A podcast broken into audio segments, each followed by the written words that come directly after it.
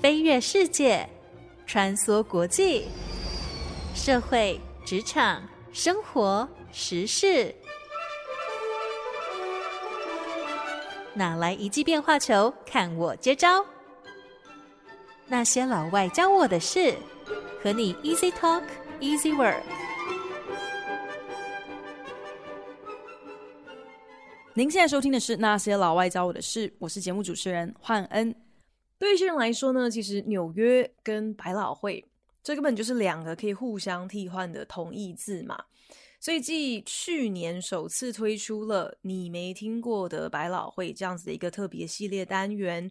我就想说，其实今年好像也应该要再一次的回锅这个主题，来跟大家继续分享更多在地剧场的一些趋势和看点。刚好呢，本周日就是美国东尼奖的颁奖典礼。虽然我们在录制这周节目的时候还没有揭晓各大奖项是花落谁家，可是我还是可以跟大家聊一聊另外一出非常受瞩目的舞台剧作品嘛。上个礼拜在节目当中呢，是跟大家介绍了今年有入围了最佳舞台剧男主角这个大奖的《销售员之死》（Death of a Salesman）。所以为了平衡报道，我就想说，那这个礼拜就让我来跟大家分享有入围了舞台剧最佳女主角这个大奖的《A Doll's House》（玩偶之家）。其实如果有忠实 收听那些老外教我的事的听众朋友，可能有一点点印象哦。早在上一个特别系列，就是经典老片 A B C 当中，其实我就有在一集节目里头曾经以《A Doll's House》作为了一个开场的影子。当时就是我才刚刚看完这出舞台剧，所以就有蛮多的心得感想，所以就希望可以透过节目来跟大家分享一下。可是。那个时候呢，真的就只是点到为止哦，好像并没有真的花太多的时间去深入跟大家一起来讨论，呃，《玩偶之家》这部戏。毕竟《A Doll's House》可是伟大的挪威剧作家易卜生的经典之作。一八七九年在丹麦的皇家剧院首演之后，真的就是一鸣惊人。剧中女主角诺拉 （Nora Helmer） 打破了许多。社会对女性的既定期待，更推翻了大多数人对于女性至于婚姻、至于家庭应该扮演的角色、应该要尽的义务。瞬间呢，诺拉就成为了极具争议的一个女性角色。不过，随着时代的演进，玩偶之家和诺拉反而是被奉为了这个女性意识抬头的前卫剧场代表。玩偶之家 Adults House 的故事描述着诺拉，她其实是一个已婚有小孩的贤妻良母。她和丈夫 Torvald 是间谍情深，老公总是以我的小松鼠、我的云雀、我唱歌的小鸟等等各种可爱小动物来昵称诺拉。而几年前，当丈夫重病的时候，诺拉更是不择手段，独立将全家搬到了适合丈夫养病的意大利乡下，无微不至。照顾丈夫直到他康复之外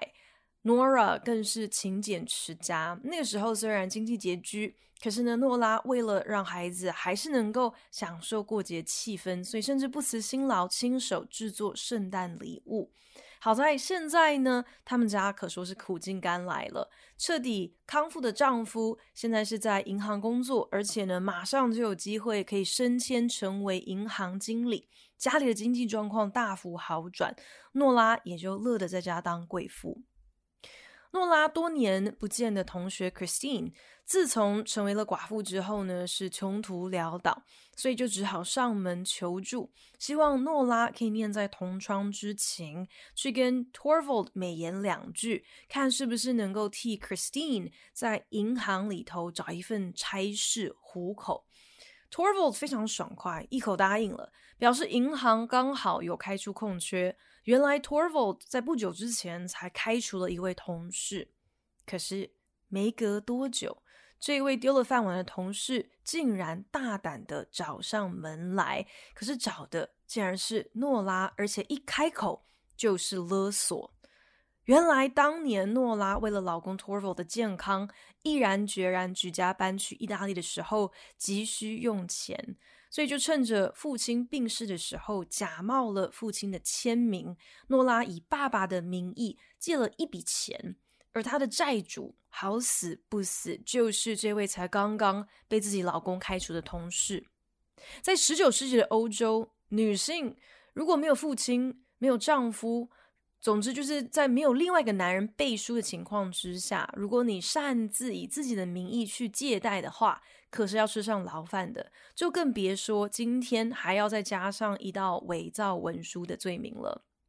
所以这个同事就威胁诺拉拉，要想办法去说服 Torvald，让他能够复职，否则他就要揭发诺拉触法的丑事。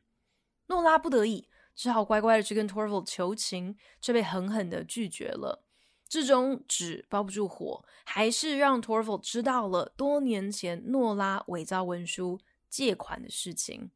听众朋友觉得当下 Torvald 是什么样子的反应呢？《A Doll's House》玩偶之家初次登台是在一百四十四年前的事，所以真的只能够说，这真的是一部划时代的作品啊！因为呢，这一出舞台剧直到如今仍然是非常的切题，让人看的是心有戚戚焉。实在是很难以想象，易卜生早在十九世纪所描绘的女性处境，在一百多年之后，竟然仍能跟时下有所呼应，很让人百感交集耶。或许就是因为如此哦，《玩偶之家》在百老汇的这个 revival 记录，其实也是不容小觑的，前前后后已经演过了十三次，今年的新制作就是第十四次了。而每一次出演女主角诺拉的，绝对都是硬底子的实力派演员。毕竟诺拉在整个故事当中是有急转直下的蜕变。剧中，当丈夫 Torvald 发现了诺拉多年前竟然伪造文书借钱，他也不管当年诺拉可是为了他的健康着想，走投无路了才会出此下策。Torval 气到用最不堪的字眼辱骂诺拉，翻脸比翻书还要快，好像过往亲密的夫妻之情完全都抛到九霄云外去了。Torval 表示，如今除了任由这个同事摆布之外，别无他法。他要求诺拉必须要竭尽所能的保守这个秘密，否则自己真的是被牵连，会被诺拉搞到一个身败名裂。接着，他直接指控诺拉：“你根本不配。”做我孩子的妈，从今以后两个人就是啊、有名无实的夫妻，偶尔一起出席公开场合做个样子就好了。可是这位本来想要勒索诺拉的同事，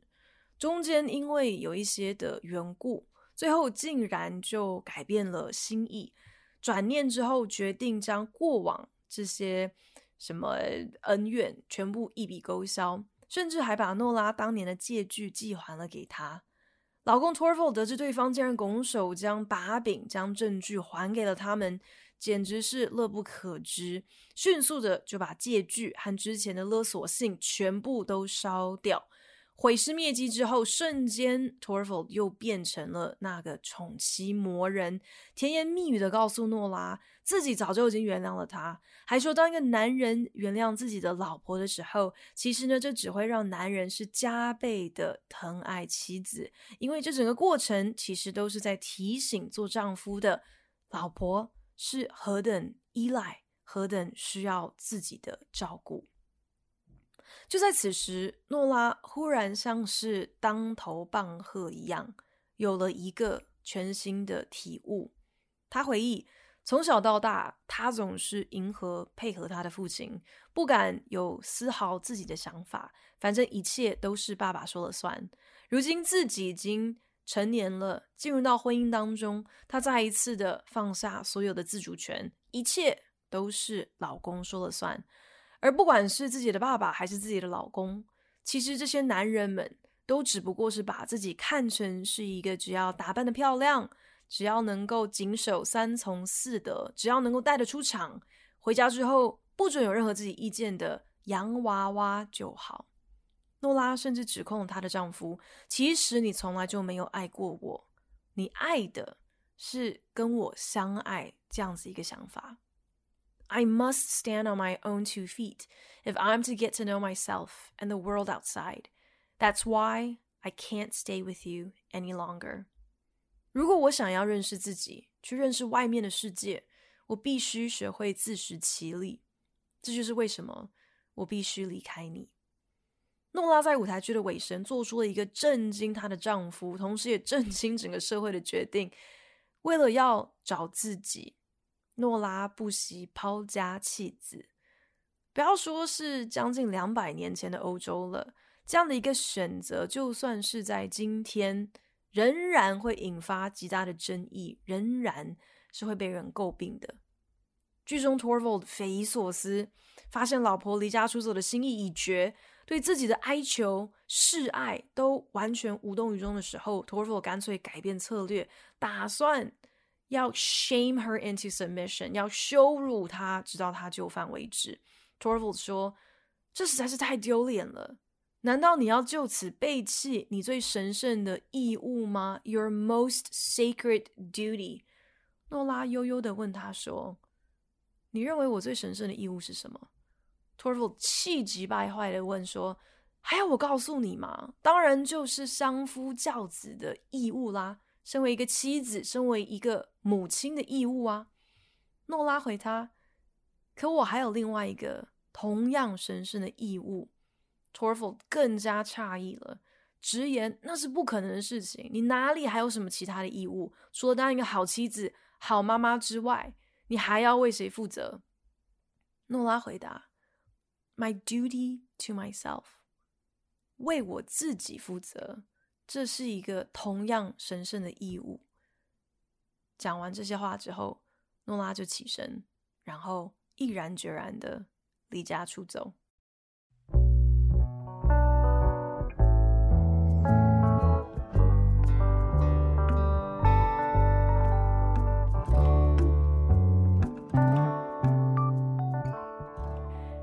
在节目当中曾经分享哦，Broadway Revival 这种百老汇复刻制作，可以说是最让老练剧迷引颈期待的百老汇呃剧码之一哦，更是百老汇每一季的剧目当中非常重要的一个看点。东尼奖甚至还为此开出了一个特别的奖项，就是 Best Revival，专门是来表扬那些非常优秀的复刻制作。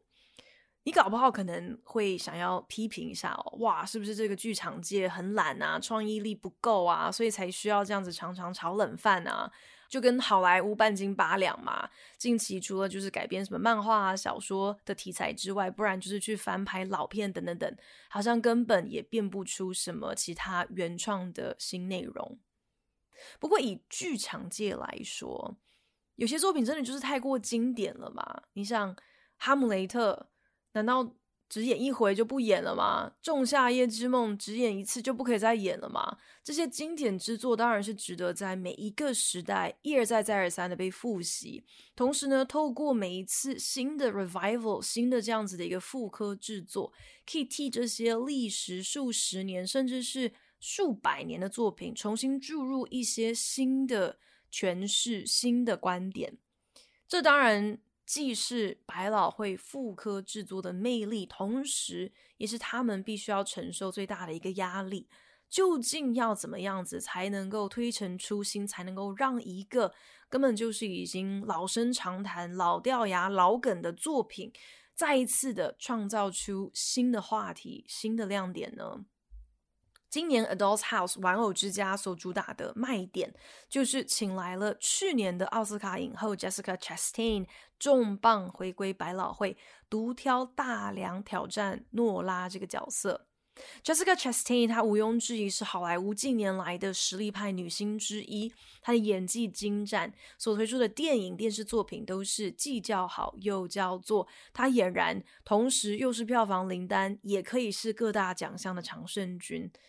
可是，其实 Jessica Chastain 她可是科班出身的，所以剧场才是孕育她的摇篮。只不过呢，距离她上一次踏上百老汇的舞台演出，其实已经相隔了超过十年了。如今再一次回归，自己的演技、声量还有地位都不可同日而语啦。当然，必须要慎选她强势回归的舞台剧作品。《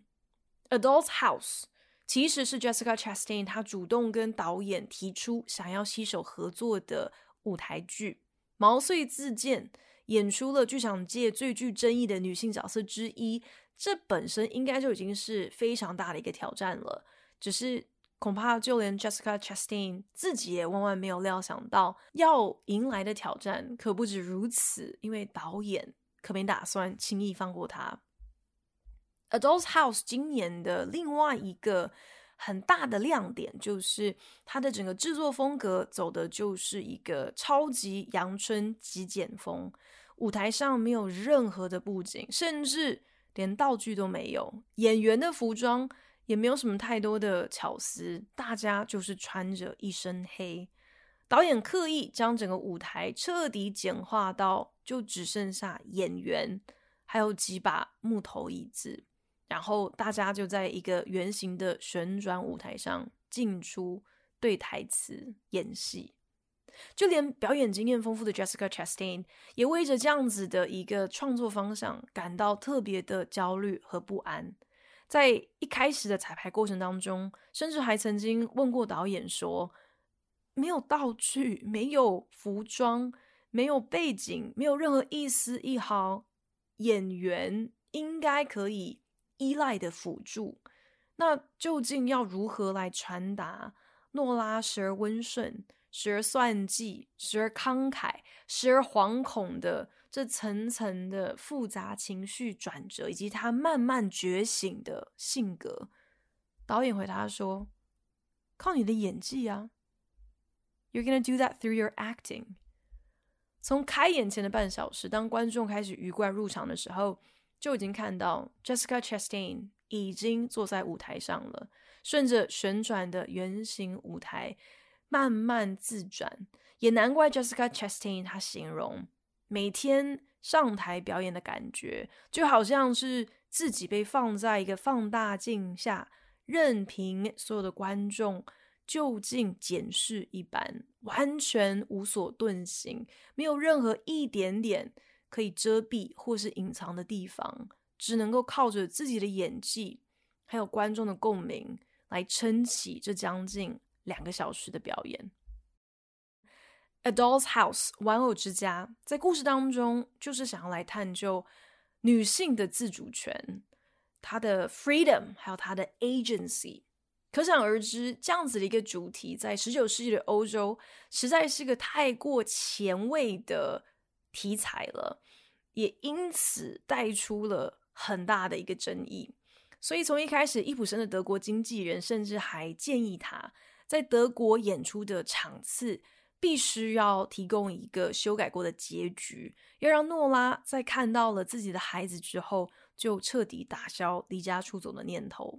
易卜生当时虽然迫不得已，所以确实有按照经纪人的指示乖乖就范，可是他毫不客气地对外表示自己是完全没有办法接受这样子一个不合理、不合逻辑，也没有张力。完全是让人震怒的一个结局，但在这过去的一百多年来，《玩偶之家》却慢慢被定位成是好像是助长女性意识抬头的作品。故事本身不仅是对父权社会的反动和控诉，写实的描绘了女性被限制、被视为男人的附属品这样子的一个处境，同时更大胆的提出了一个。跳脱社会规范的解套方案，带头示范，让女性知道说，今天除了继续屈就男人的喜怒哀乐，继续扮演好一个缩小自己、成全男人的怨妇之外，其实你还是有其他的选择的。诺拉在被勒索的时候，当下认为自己只有三个选项，一个就是跟丈夫坦白。然后天真的期待丈夫会不会为了自己挺身而出，为了保护诺拉的名誉，干脆跳出来一肩揽下那些伪造文书的罪责。第二个选项就是向丈夫的医生好友求救，利用对方一直以来对自己的情愫，先来跟他借钱，去堵住勒索者的嘴。可是仔细想想，这两个选项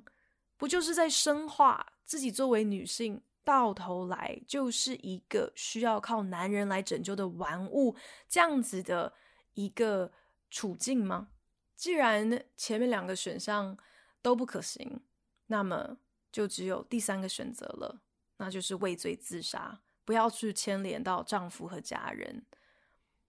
诺拉想得到的以上这三个选择，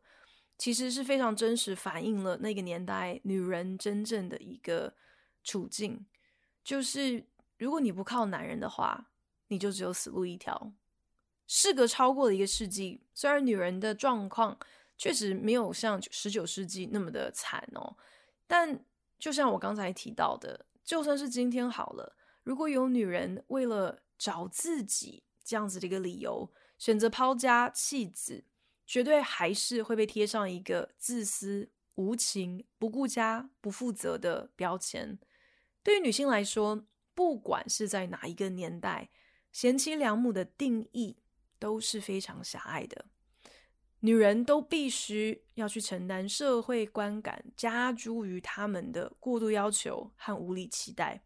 小孩生病了，第一个被指责的是妈妈。为了节省托婴费用，优先被牺牲的也是妈妈的职涯。成功的已婚男人在职场上绝对不会被问及，请问你是如何在事业和家庭之间取得平衡？因为真的会为此煎熬，必须要想办法兼顾两者的，清一色都是职业妇女。前阵子我看到了某一个网红，他在 IG 上分享自己收到很多粉丝的关切，问他说。他那个小学都还没有毕业的帅儿子，怎么好像越来越胖了？网红于是就在他的粉砖上，先是列点检讨自己哦，说啊，可能是最近因为太忙了，所以外食频繁，然后因为久居国外，所以就入境随俗，全家也养成了一个餐后有甜点这样子一个习惯，等等等。接着他还进一步抛出照片来分享自己近期是如何开始。为儿子预备养生的三餐，然后这个呃三餐的这个菜色是怎么样子？是低碳、高纤维、高蛋白。为什么 需要这样子的去跟众人交代自己是如何养育他的孩子的？就连你今天是亲喂还是瓶喂你的小孩？你的小孩是不是过胖？哎呀，这个做妈妈的怎么可以放任小孩的健康不管，到让他像是充气球一样胖成这个样子？这些的失职，好像对于做爸爸来说是彻底无感，可是妈妈却是饱受罪恶感的这个呃摧残哦，必须要独自承担起这样子的一个责任。我当然知道，现在也有越来越多所谓的新好男人嘛，可是。平心而论，互相扶持补位，一起育儿，一起做家事，这难道不就是本来婚姻还有家庭关系当中两个人应该要一起肩负起来的一个对等责任吗？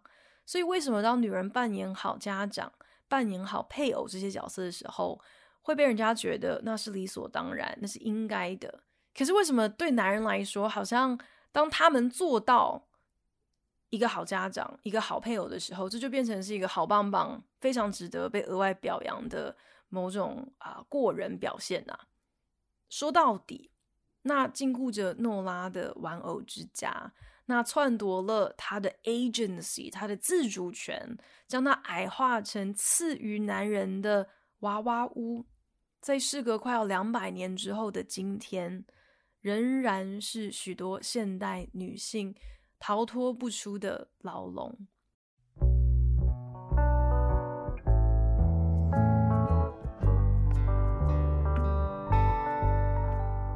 本节目由好家庭联盟网、台北 Bravo FM 九一点三、台中古典音乐台 FM 九七点七制作播出。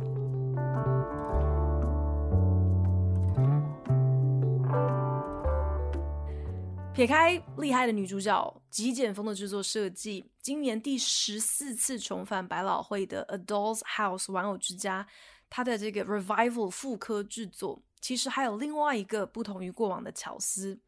编剧 Amy Herzog 对剧本有一番自己的独到解读，在他的眼中，女主角诺拉确实有如困居娃娃屋中不得有自主意见的无助女人，可是同时，诺拉，她也是这个压制了女性这样子一个社会体制下的共犯和既得利益者之一。诺拉迎合了社会期待，扮演好了贤妻良母的角色。说穿了，很大的一部分，当然是因为这就是那个年代的女性能够确实掌握住资源的终极手段。即便为了丈夫，为了家庭，所以放弃了主见。可是诺拉的际遇可以说是强过了她那位刚刚死了丈夫的同学。诺拉的老公即将升任成银行的经理，他衣食无缺，经济条件好到甚至还能够请保姆来照看小孩，让他每天可以在家当个少奶奶就好。恐怕诺拉是要比任何人都更明白。做一个温良恭俭让、对丈夫百依百顺的妻子，其实这才是最务实的生存之道。如果是以这样的一个眼光来理解《A Doll's House》玩偶之家这样的一个故事，忽然之间，诺拉就不再只是一个柔弱无助的受害者了。她的选择虽然都不是理想的选择，可是她并非全然无选择。大概也是如此，所以导演就刻意安排哦，在表演都还没有正式开始之前，诺拉就已经一个人坐在舞台上，跟入席的观众对峙，好像这一切其实都是在他的掌握之中的。他生命中的那些人依序进出舞台，然后就是绕着他公转，只有诺拉是从头到尾，一直到最后一刻之前。都不曾离开过这个舞台的舞台剧的最后一个场景，诺拉忽然有了一个从未有过的顿悟，和 Torval 彻底摊牌之后，起身准备离开。这时候，舞台后方的一个铁卷门就缓缓升起，观众甚至可以直接看到剧场的后巷，那人来人往的纽约街头。然后，一届奥斯卡影后 Jessica Chastain 就浑身是戏的。踏出了铁卷门，直接走上了街头，头也不回的走出了剧院。当然，在几秒钟之后，他也是还是有飞奔回来上台谢幕的。看戏看到这最后一幕，演员完全突破了第四墙，直接就走出了剧场哦，而且还让大家看到了剧院外头的街景。有那么一刻。我感觉特别的荒谬，可是倒不是因为觉得好像很出戏哦。我觉得你甚至可以说，可能对某些人来说，有一种虚构的故事和现实竟然重叠这样子的一个错觉吧。好像你刚刚看到的表演，并不是一个冻结在十九世纪的虚构情节而已，反而是一个可能在真实生活中发生的。真人版纪录片，所以搞不好我当下所感受到的那种荒谬，其实就是有感于这样子的一个故事，即使在快要两百年之后，仍然持续的在上演，是很多现代人的现实。哎，我后来才发现，《玩偶之家》其实是易卜生他几乎原封不动的把当年自己身边的一位朋友所发生的事情搬上了舞台。曾经，易卜生有一位女性好友叫做 Laura，她也是因为丈夫罹患了重病，罹患了这个肺结核，所以她为了要筹钱替丈夫治病，不得已才以非法管道借贷。在 Laura 走投无路的时候，曾经求助过易卜生，希望易卜生能够转借出版商给她。Laura 自己刚好也是一位作家嘛，所以就希望可以透过出版他自己的著作所赚取的版税来清还债务。可是那个时候，易卜生却拒绝了他。Laura 别无他法，只好伪造了支票。当然，最后呢，也是东窗事发。而 Laura 的老公就跟诺拉的 Torval 的反应是一模一样的，完全不领情，老婆铤而走险，是为了他。不是为了自己，而且呢，这个老公还很过分的，不只是跟 Laura 离婚休妻之后，还直接将 Laura 关进了精神病院。好在入院大概两年之后，这个老公应该也是意识到说老婆不在的日子实在是太难熬了，所以呢，就主动哀求 Laura 返家，回到家庭生活当中。Laura 后来呢，也算是真的是否极泰来哦，成为了非常。出色、很出名的一位丹麦作家，安享晚年。易卜生是在 Laura 被关入精神病院之后，着手开始创作《玩偶之家》，搞不好这就是他表达他的愧疚的一种方式哦。好像当年没有能够，或是没有意愿出手帮助他的好友，恐怕他也万万没有想到啊、呃，Laura 最后会落入这样子的一个下场。也因此呢，在《玩偶之家》当中，给了女主角诺拉一个更勇敢果断的结局，终于让诺拉可以勇敢的把自己的需要摆第一，去决定说自己的命运当然应该是要由自己来掌握。很多人都会觉得诺拉这个角色有够争议，但我却不这样子认为。我感觉易卜生她不过是将一个活生生有血有泪的女性面貌搬到舞台上，让大家无法忽视。女人也是人呢，只要你是人，你肯定就不会只有一个面上。你会有无助、需要依赖别人的时候，你也会有不顾一切为自己出头的时候，你更会有各取所需的务实，当然也会有。以自己为重的自私和任性，同时在这些各样的矛盾情绪之间游走，这就是人最真实、最自然的一个状态啊！这不代表说这个人他就应该要被关进疯人院里头，也不代表说这个人他就是心机或是很虚伪。为什么上一秒钟好像楚楚可怜，下一秒钟忽然之间又在那边盘算着什么？这样子的。多元的面貌，只是反映出了人心还有人际关系之间的错综复杂罢了。毕竟，为了求生存的手段有很多种嘛。出自女人的，我们说那叫做心机，是算计；出自男人的，我们就改口说那叫做有野心，很果断。再过个两百年。不知道玩偶之家会不会终于能够和现实彻底脱节？会不会有朝一日台下的观众看着这部戏，不再会有心有戚戚焉的感受，甚至可能会觉得哇，我看不懂这部戏在演什么了？会不会能够有朝一日观众会满头雾水，会问说：嘿，女性的自主权跟男人有什么关系啊？女性怎么可能？没有自己的 freedom，没有自己的 agency，没有没有自己的声音，没有自己的意见呢？如果那一天真的到来，我想易卜生也才总算是能给他的好朋友 Laura 一个交代了吧。谢谢您收听今天的那些老外教我的事，我是欢恩，我们下礼拜同时间空中再见，拜。